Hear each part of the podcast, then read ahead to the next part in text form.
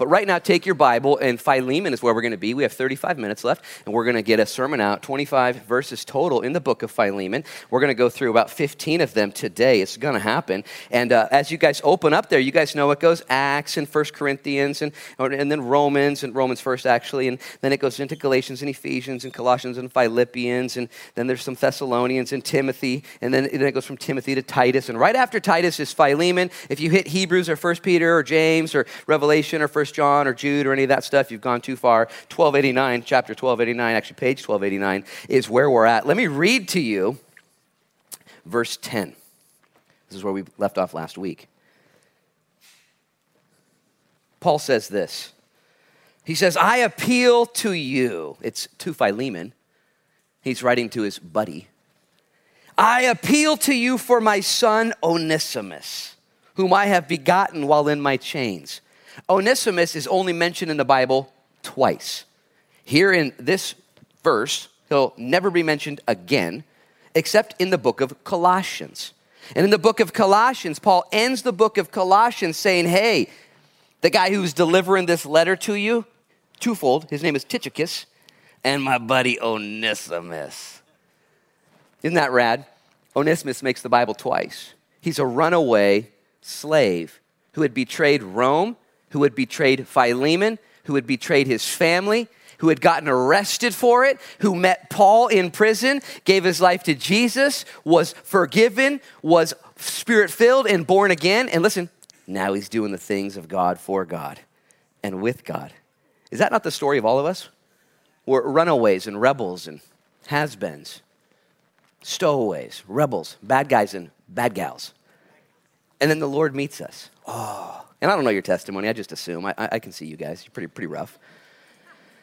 And you get saved and all of a sudden you're like, now what do I do?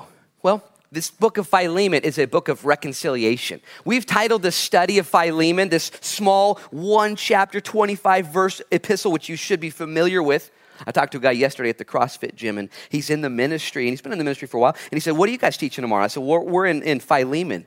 And he kind of laughed. He's like, what's that even? I have to be honest, I've never read that book. You know, it's a real small one. I said, well, it's a book of reconciliation. It's a book of the gospel in action. See, the gospel of Jesus Christ is the gospel, the good news of Jesus Christ, that God so loved the world that he gave his only begotten son, that whoever believes in him wouldn't perish but have everlasting life. That's the gospel. Amen? Amen. Amen. But the gospel, listen, I believe, is best demonstrated, evidenced, and witnessed in the lives of believers as it flows horizontally.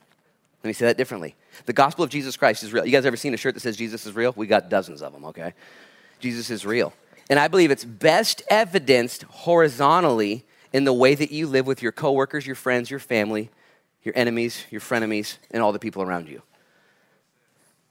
Because Jesus was asked a question one day. We talked about this a couple weeks ago. Hey, what's the greatest command? What's the greatest command? He says, love God with all your heart, soul, mind, and strength. That would be enough for me. Like, oh, got it, thanks. He's like, and? You're like, there's more?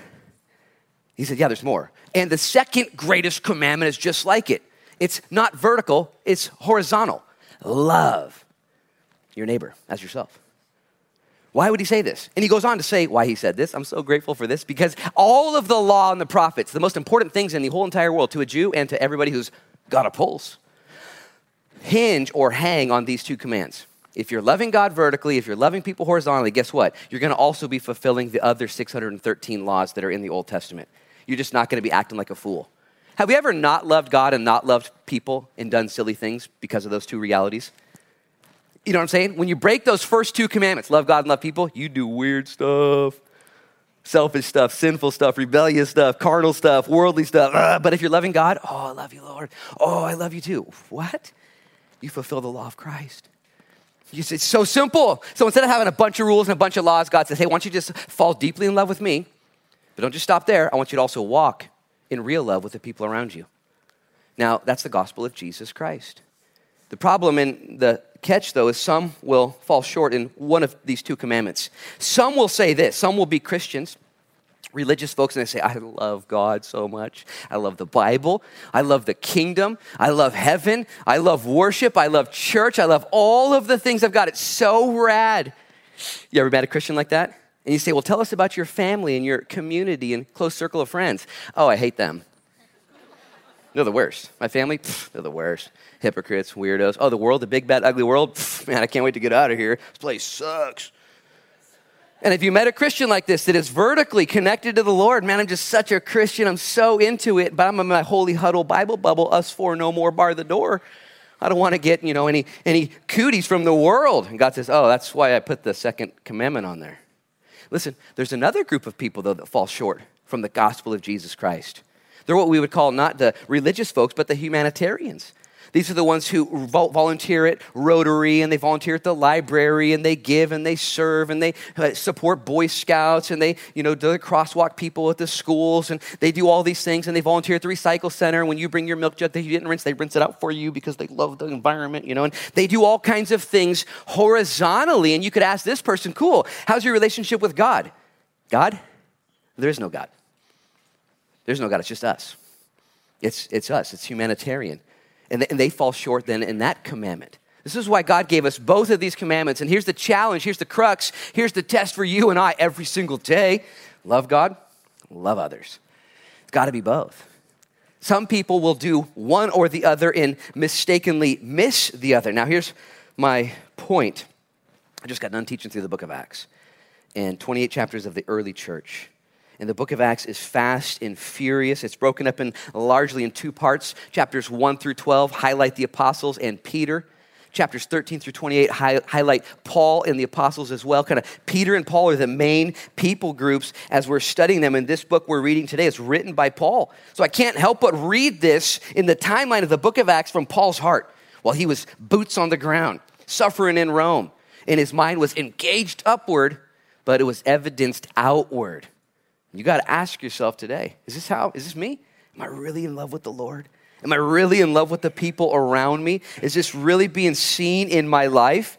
Book of Acts, I would just encourage you guys to read it. I've been doing the book of Acts now for 12 years at the Antioch Christian Training School, sometimes twice per year. I was doing the math last night. Since I began teaching the Bible, I've taught through verse by verse the book of Acts 19 times. 19 times beginning to end, verse by verse, making application with various groups and peoples. And there's a couple themes in the book of Acts. Number one, you have to be spirit-filled. I mean, I'm just going to say it again. Somebody's listening right now. You got to be spirit-filled. You got to be spirit-filled to stay married. You got to be spirit-filled to serve your kids and your family and your people around you. You got to be spirit-filled to be in the ministry. You got to be spirit-filled to abstain from the world. You got to be spirit-filled. You got to be refilled. You guys ever gone to Taco Bell before? So rad. I'm going there today. And when you go to Taco Bell and you dine in, I'm not kidding. When you dine in, you can get a soda and you can drink it all the way to the bottom. And when it's bottom, you know what you got to do? Refill it. Baja Blast every time, nothing else. And you just get these refills, man. And when you're a Christian, you got to be refilled. You don't get resaved. You're already saved, man. You're already at Taco Bell. You already got the heartburn. It's done. But you need more power. You need to be refilled. Not only do you need to be refilled, we see this in the book of Acts, but you need to be a witness that Jesus is real. Listen, please, this is kind of the crux of the message. You need to be a witness. We put shirts on, this is what we do. We do laundry for people, we send people to Ukraine. Okay, you gotta be a witness in something, and it's best evidenced not just in the way you write checks or the way you pray prayers or the way you say you worship or wear a shirt. It's best evidenced in the way that you walk in through this messy life with people around you. This whole book is about reconciliation. Paul is writing to Philemon. Onesimus has hurt him, and he says, oh, hey Philemon, I need you, I beg of you, I'm asking you to forgive this man because Jesus is real. And then the third theme you're going to see in the book of Acts, and I'm just putting this out there quickly, it's not just you got to be spirit-filled, but you got to be a witness about Jesus, but I see this in the book of Acts, you got to be flexible because life rarely turns out the way you planned. Amen. I know you guys are the 9 a.m. service and you're high control. I realize that. You guys are, the apostles, But life has not gone the way you anticipated, has it? It just hasn't. And you best be ready to say, okay, Lord, thy will be done. So here's Paul in jail now, and he meets Onesimus, and he writes to Philemon, and he begins to then appeal to Philemon. He begins to then argue with Philemon that he would forgive Onesimus. And let me just remind us all that this is what God wants us to do for the people. I love driving here on Sundays. I have my kids with me every Sunday, and every Sunday at one point in the drive, I'll turn the music off and I'll go into prayer. Pray for the churches we've passed. Pray for the service we're about to enjoy. Pray for the people that don't go to church. And I begin to appeal heaven for earth. And here, God is appealing to Philemon on behalf of Onesimus. And I would appeal to you today to continue to grow in the grace and knowledge of our Lord and Savior, Jesus Christ, because you're here right now. You guys are here? You guys got a pulse? Everyone got a pulse? Wouldn't it be awesome if as soon as you got saved, you got raptured? Wouldn't that be awesome? It's like, I believe, wah! You know, I believe, wah! You know. We'd have no churches, like empty churches. But instead, we get saved, born again, spirit-filled, forgiven, eternally destined. Now what are we doing?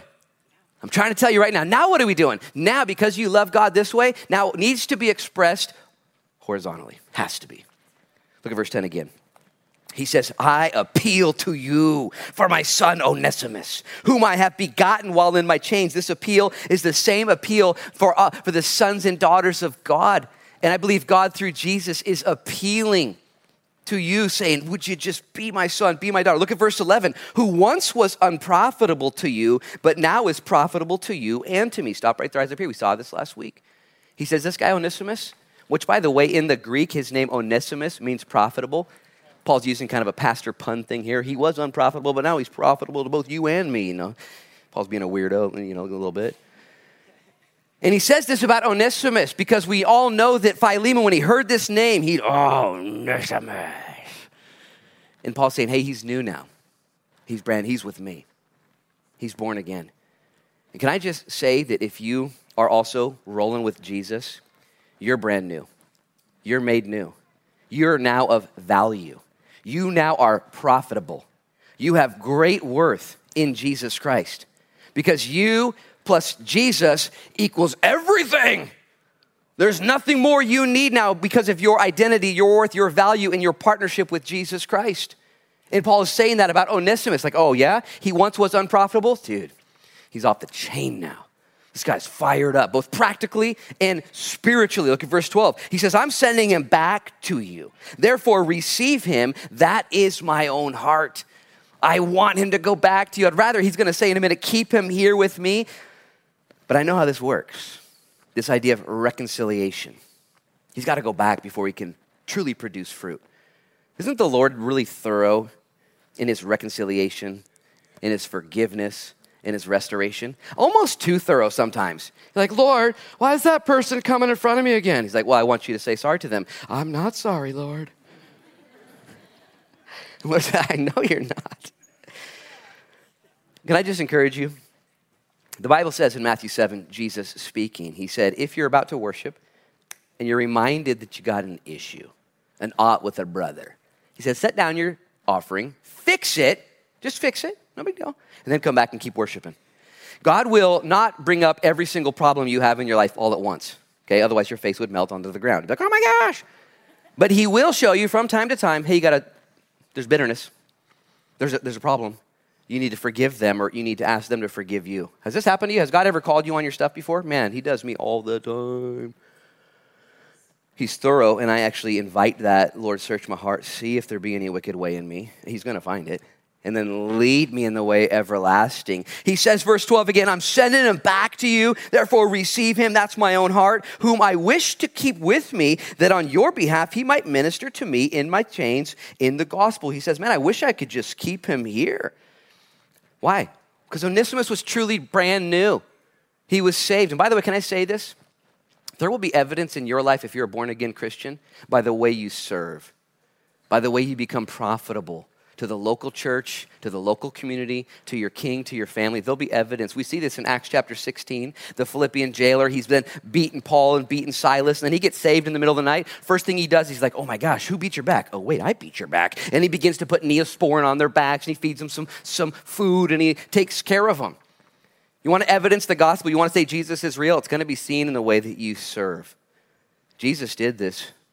Greater love has no man than this, than to give. Well, Onesimus is a valuable servant. He's not just a Christian who's sitting around. It says in verse 13, I wish to keep him with me, that on your behalf he might minister to me in the chains for the gospel. Look at verse 14. But without your consent, I wanted to do nothing, that your good deed might not be by compulsion, as it were, but voluntary. Man, Paul's so rad. He's writing 4 books, sending them by Tychicus and Onesimus to these various churches. And he writes this little letter. He's like, hey, Philemon, this is just so important to me. I was going to keep Onesimus because he's Christian now and he's serving me and it's all good. But something in my heart said, that needs to be your decision. I could have just said it was the right thing. You probably would have believed me because I'm your boss and you know all this is going down. There comes a time in your Christianity, though, a beautiful time where you don't need to be told what to do. You do what you're supposed to do. Isn't this amazing? I'm okay being told what to do. I can take orders from people. I put myself in submission to the people here at the church that are in leadership above me. And I say, yeah, what are we doing? Okay, and it's a good place to be. But it's an even better place to be where someone doesn't have to tell you what to do, but you just scan the situation and you say, he who sees it ought to seize it. I know this needs to be done. I'm going to do it. I know this is what the scriptures say. I'm going to do it. And so Paul says, I could have just kept him, but I kind of wanted this to be your decision, that this wouldn't be by compulsion, but voluntary. And can I just, again, put this out there? We make announcements on Sunday. We need Sunday school workers. We need security team people. And we need people on the worship team. And we need people to bring quarters. And we need people to spend money to Ukraine. And we need buses. And we need stuff for the school. And we need all these things. And those are by way of communication, so you can pray and support and celebrate. But it's even better when you find yourself seeing what needs to be done and just rising to the occasion and doing it. I was in Yakima for the better half of all last week, and while I was there, my son Noah, he's here somewhere sitting in the back, and he texted me, he said, hey, Dad, I cleaned both the bathrooms in the house. And he said they really needed it. I said, I know they did. And then I got home, and he'd also found the power washer in the shed somewhere, and he power washed the driveway. And part of me wonders if he's hiding something, if he's in trouble. You know, I don't know. I'm just kidding. He knew. He's seen the way things get done. And he has moments where he's not doing things by voluntary, he's doing it by compulsion. But there's those moments in our life where we say, I just want to show up early, stay late, and say yes to everything. I want to grow. This is Onesimus. And Paul's tripping. He's like, dude, this guy's, he's legit. I wake up in the morning and Onesimus is already there. He's got my coffee ready for me. He's got the newspaper, the Roman Times. I'm there reading it, and he's got it, and he's figuring stuff out. I needed some people to volunteer to go send these letters 800 miles, maybe 1,000 miles away. And he's like, I'll go. What's going on? You doing something? I'll go to Ukraine. I'll go. Who's forcing you to do these things? I've had some missionaries come to my house, some false prophets from false doctrine churches, and I usually use the comparison. I say, hey, if you don't come to my house, do you get in trouble? Are you doing this by fear? Is this fear tactics? Is your superior forcing you to go door knocking and give your literature? Do you have to report what you've done? I've traveled the world. I've spent tens of thousands of dollars of my own money voluntarily, okay? There's no boast in that. This is a proper response to the things of Jesus Christ. He has given you everything you have received. Onesimus had only good things to give back because his life had changed. And there comes a point in your life where you just give and you would be full of good deeds because you love God in that way. Look at verse 15. He says this now. He says, for perhaps, this is Paul putting the logic of the sovereignty of God, for perhaps he departed for a while for this purpose, that you might receive him forever. He's writing to Philemon, hoping to convey this message of salvation and God's sovereignty. I just love Paul. He'd already told us in verse 8, I can just simply tell you what to do, but I'm going to appeal to your heart. And then Paul logically, please listen. Paul logically says, maybe this happened, Philemon. Maybe this whole embarrassing debacle back in Colossae where you and your wife were done dirty, you guys suffered in this way. Maybe it happened for a while so that way it could be good forever. Guys, there's a principle here that the temporal sufferings we experience in this world are of no comparison to the eternal weight of glory that we will one day celebrate and enjoy in heaven. Romans chapter 8. There is no comparison to what we will experience in heaven. Listen, to the sufferings that you go through for a while. I want to say what I've said for many, many years. We are Christians, and Christians aren't protected from suffering. I wish we were like, oh, I'm a Christian. It's not going to be hard for me. It's like, on the contrary, it's probably going to be harder. Christians suffer just as the world suffers. Everyone loses loved ones. Christians walk in difficulty, disease, divorce. It happens. Unfortunate realities and decisions are made. Everyone suffers. Christians do suffer differently, though. We suffer with two things. We suffer with purpose. God's causing things to work together for good. There's a purpose in our suffering. It's not just mindless or aimless. And we also suffer with hope. We have a hope. I can endure all things. When the cancer hits, when the divorce hits, when the setbacks or the downturns or the economic upheaval happens in your life, like it happens in everyone's, Paul says to Philemon, hey, maybe for this purpose, perhaps for this purpose. This happened for a while. I'll read it again. Verse 16, for perhaps he departed for a while for this purpose, that you might receive him forever. Let's just ponder that for 1 second, make an application for our own lives. Have you been hurt for a while? Okay, the answer is yes, you have. Did you know that God has an eternal purpose for that? An eternal, you have to believe it. He's always working. Even when we can't see it, he's working. Even when we can't feel it, he's working. Oh, I love that truth. Because my attitude doesn't always convey that. I don't always act like I believe he's working, but I know he is, principally, foundationally, even in the hurt, even in the difficulty. Otherwise, counselors and pastors and ministers and chaplains that represent Jesus Christ could not rush to the scene of a crime or an accident or some mishap without having that eternal hope and promise. Hey, I know this hurts. I know this is unfair. I know this happened. You need to believe that our God is sovereign. And while it hurts for a while, God has an eternal greater purpose. This is so fun to believe, especially if you're getting older like myself. I'm not always going to be here. Aren't you guys pumped? Not that I'm not going to be here, but aren't you pumped that you're not going to be here? Like, He's working on stuff. Hang on to the promises of God. Well, Paul interjects this because I believe, Philemon was still wrestling. Look at verse 16. He says, not only will you receive him forever, but no longer as a slave, but more than a slave. He's been changed. He's a beloved brother, especially to me, but now how much more, both in the flesh and in the Lord. Paul, again, appealing for Onesimus, saying that he has taken this man and made him completely new. Guys, just keep hanging on to these promises. This world will soon pass. And everything and only things done for Christ will last. He was a slave. He's coming back to you, not as a slave, as a brother, and even more than a brother to you and to me and in the Lord. Like, this whole thing's been wrapped up. How? The gospel. It's the gospel of Jesus Christ. It's the most important message you'll ever hear. Jesus is real. This is what the message of the church was. They were spirit-filled. They were witnesses of the resurrection. They were flexible in all things. It hasn't changed for you or me, by the way. We're still trying to convey this message, and you might not be like the Apostle Paul. You might not be like Tyler Riles going to the Ukraine. How are you going to demonstrate this message and its reality in the world you live in Lincoln County?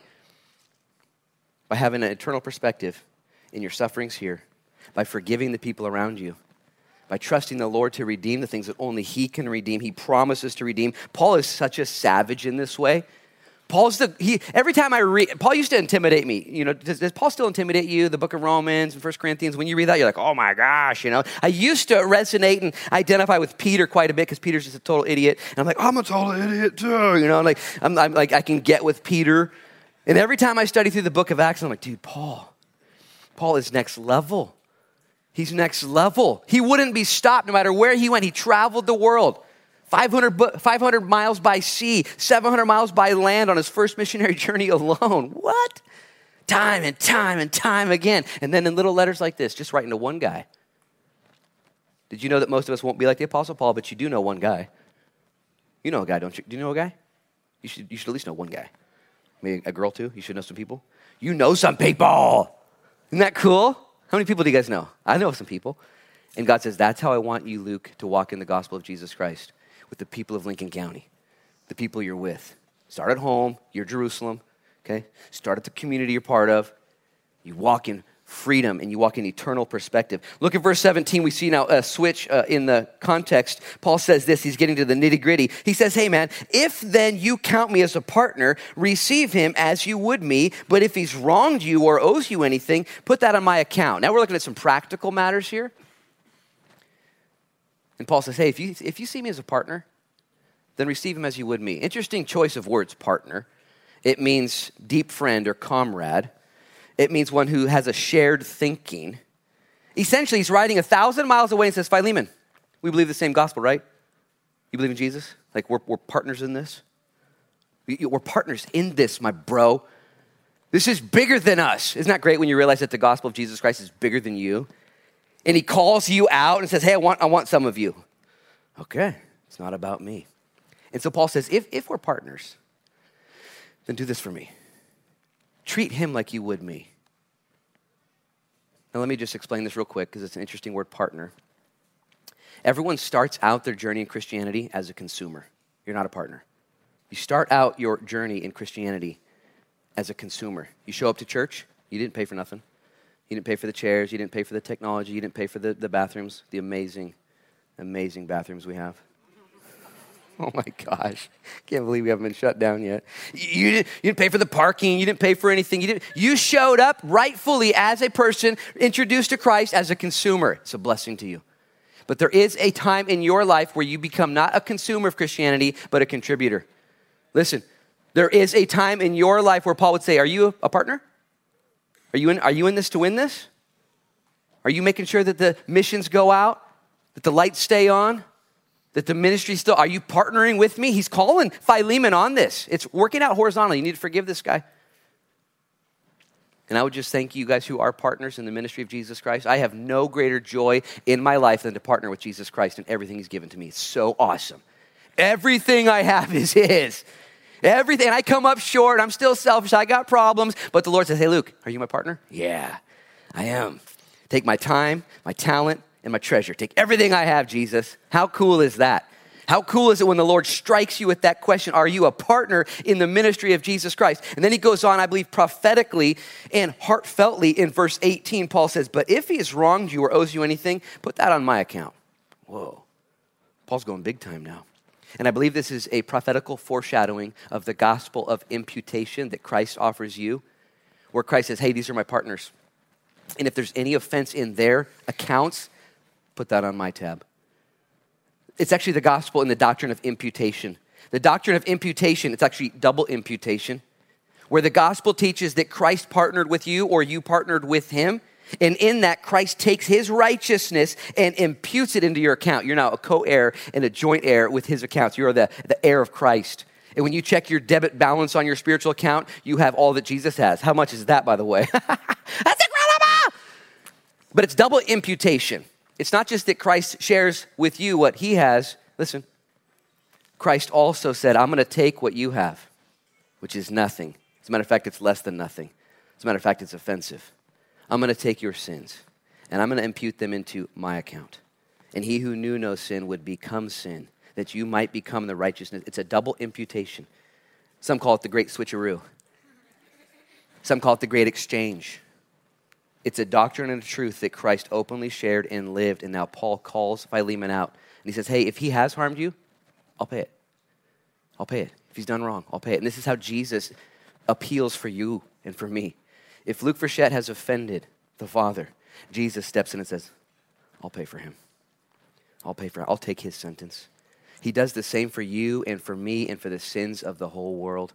Not only is this practically being offered to Philemon, but I believe it's a prophecy. Look at verse 19. He says, I, Paul, am writing with my own hand, and I will repay, not to mention you, that you owe me even yourself besides. In other words, he's saying, I'll repay. By the way, you owe me your life.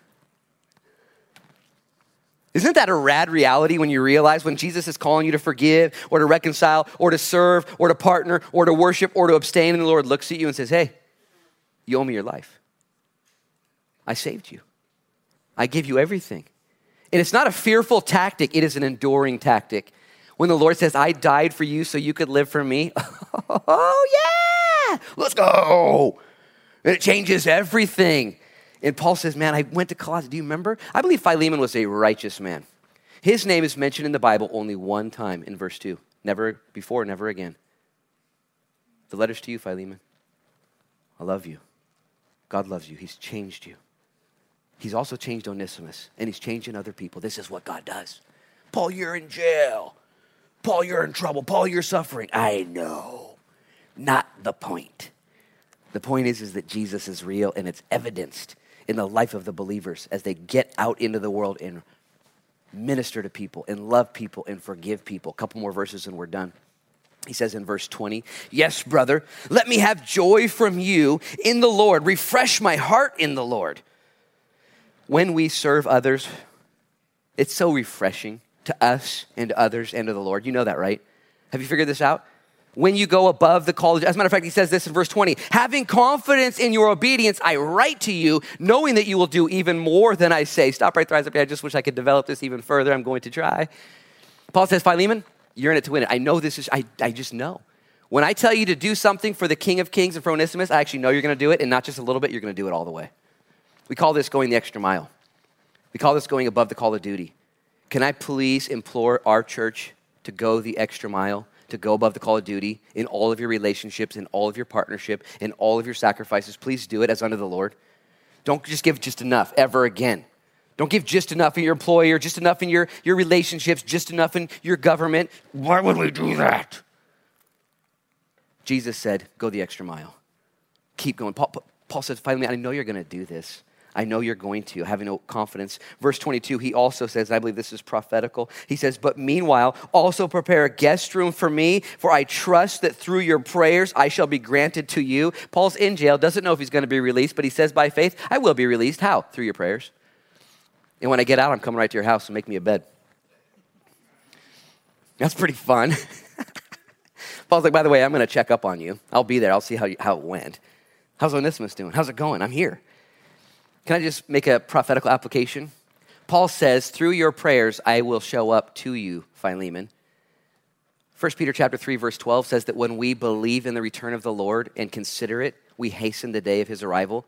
Did you know that one day while we're down here living hospitably and partnering with the Lord, one day Jesus Christ will show up again soon?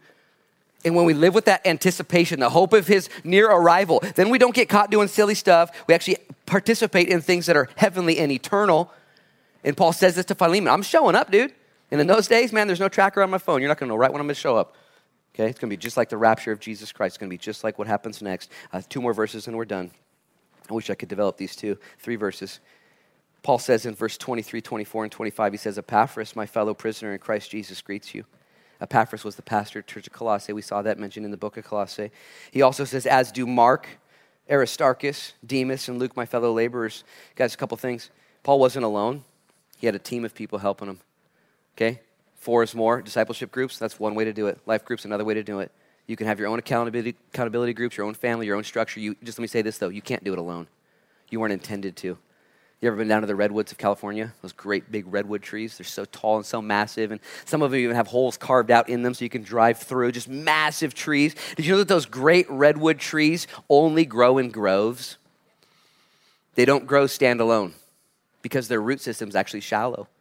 And if they go down without intertwining their roots with other trees, the smallest wind will topple them over. Those trees can only grow next to each other. As big and mighty as they are, their root system is a shared strength down below. And I just want to put this out there. Know who your strength is. Know who your friends are. Don't forsake them. Speaking of that, Epaphras is a good guy. We see Mark here listed. This is Mark who would write the Gospel of Mark. This is Mark who at one time, him and Paul had a fight before. Mark quit on Paul and Paul didn't want to rehire Mark and he did him dirty and they had a big problem. Well, now guess what? Mark's in Rome with them serving. Thank God for that, reconciliation. Not just Mark is there, but it says that Demas is there and Aristarchus. Aristarchus is seen and noted in the prison ship with Paul as he travels from Jerusalem to Rome. Demas is here. I just got to say this one thing about Demas because I'm here and his name comes up. Demas' name is mentioned 3 times in the Bible. The first time it's mentioned, Paul says, my fellow laborer Demas greets you. Second time he says, Demas is with me. And the third time we ever see Demas' name mentioned, Paul says this, Demas is not here anymore. He left. And he says he left for the cares of this world. He fell away. It's an interesting study. 2 Timothy, he finally writes, and Demas didn't make the cut. I just say that because, man, the devil's real. He's trying to take you down. He's trying to take you out. And if you partner with him and have a little bit of compromise and a little bit of blah, blah, blah, blah, blah, careful. It's going to explode in your face. Guys, last thought is this. Paul says, the grace, verse 25, of our Lord Jesus Christ be with your spirit. Amen. Nobody knew the grace of Jesus Christ like Paul the Apostle. Paul the Apostle was a persecutor of the early church. Paul the Apostle wreaked havoc on the early church. Paul the Apostle was a murderer towards the early church, and Jesus Christ saved him and gave him grace. And for the rest of his days, Paul had no other boast in his success other than the grace of Jesus Christ in his life. This is what makes Paul the champion of grace, because he could go into any single place, whether it's Onesimus or Philemon, whether it's Rome or Athens or Crete, wherever he was at, he could preach the gospel of Jesus Christ because he knew every single person needed Jesus, even more so than him. And if you know Jesus today, it's because his grace has changed you. But if you're doubting that Jesus can change you, it's all by his grace that he can change you. He can use you, and he can take you right where you're at, and he can change your life for his glory and for others' good. Let's pray and ask God to make us champions of grace as well. Father, in Jesus' name, we thank you for this practical book of Philemon. It took us 5 weeks to get through it, Lord. I feel like I just covered a lot of ground right now. And I pray in Jesus' name that you would forgive each one of us, Lord, especially us who are believers. I would hope everyone's a believer here, but with a crowd this size, I just can't assume that. And if you're a believer here, in Jesus' name, I'm praying for you right now that the God of all reconciliation would plead that cause of reconciliation with every single person in your life, that he would give you quick ability to forgive, quick ability to be healed, quick ability to be forgiven. He would grant mercies and graces. Lord, I pray for that in Jesus' name, just a healing. Just like on a broken bone would heal supernaturally, may you heal relationships, Lord, and marriages, individuals here right now. If you need that healing relationally, you know you're broken. You love God, but man, there's some fractions going sideways. Would you just right now raise up your hand, just like a little bird just putting his hand up saying, "Let me help, Jesus." Lord, would you help in Jesus' name? And would you reconcile and heal? I thank you, Jesus. You can put your hands down. And Father, I pray thanksgiving that you saved Onesimus. And maybe you're here right now and you're just a contributor, a consumer, and you're not a partner yet. And you're wondering, is this even real? Jesus loves you. He brought you here for such a time as this. The world needs the gospel of Jesus, and it's going to be seen in your life first and evidence in the lives of the people around you. And if you're here this morning, you're not a believer, I want to give you an opportunity right now to simply say, "Yes, Lord, be my king, forgive me of my sins, live with me until I die, and take me to heaven and be with you when that day comes." If that's you and you want Jesus to be your king, would you raise up your hand right now? Put it up nice and proud. I'm not looking. This is between you and him. Put up there and say, "Yes, be my king, be my savior. Help me to live for you. Fill me with your spirit even right now. Make me a man or a woman after the things of God." Put your hand up right now and seal the deal on this very first Sunday in October. Lord, bless my friends and family. Thank you for all you've done, all you're doing. Lord, just humbled. You can put your hands down. Lord, it feels today like it was just kind of a fast service. A lot happened. And that's okay, because it's not about this service. It's about your kingdom. And I pray in Jesus' name now you would fill us with your Holy Spirit. As a matter of fact, one last petition. One last petition, Lord, that you would fill us with your Holy Spirit, that you would make us, Lord, men and women who testify of the resurrection of Jesus Christ, and you bless us, Lord, that we be flexible, knowing that your will is best. Just one more ask. If you need to be filled with the Holy Spirit to walk in the ministry that God's called you to, husband, wife, ministry leader, deacon or elder, Sunday school teacher, bus driver, whatever you are, if would you just raise up your hand right now. If you need to be spirit-filled, you need to be filled with the Spirit. Just confess that. Even if you don't raise your hand, you need it. So he's going to do it one way or the other. But I participate in this way. Lord, fill us, we pray. Thank you, Jesus, for all you've done. Bless the 11 a.m. service. They're looking for parking spots. You can put your hand down and just minister to them, Lord, and to us. In Jesus' name we pray. And everybody said? Amen and amen. Hey, God bless you guys. Don't forget Saturday at 7 p.m. at the Performing Arts Center. We're going to worship the Lord together. Walk in the grace and knowledge of our Lord and Savior, Jesus. I love you guys very much. I'm praying for you.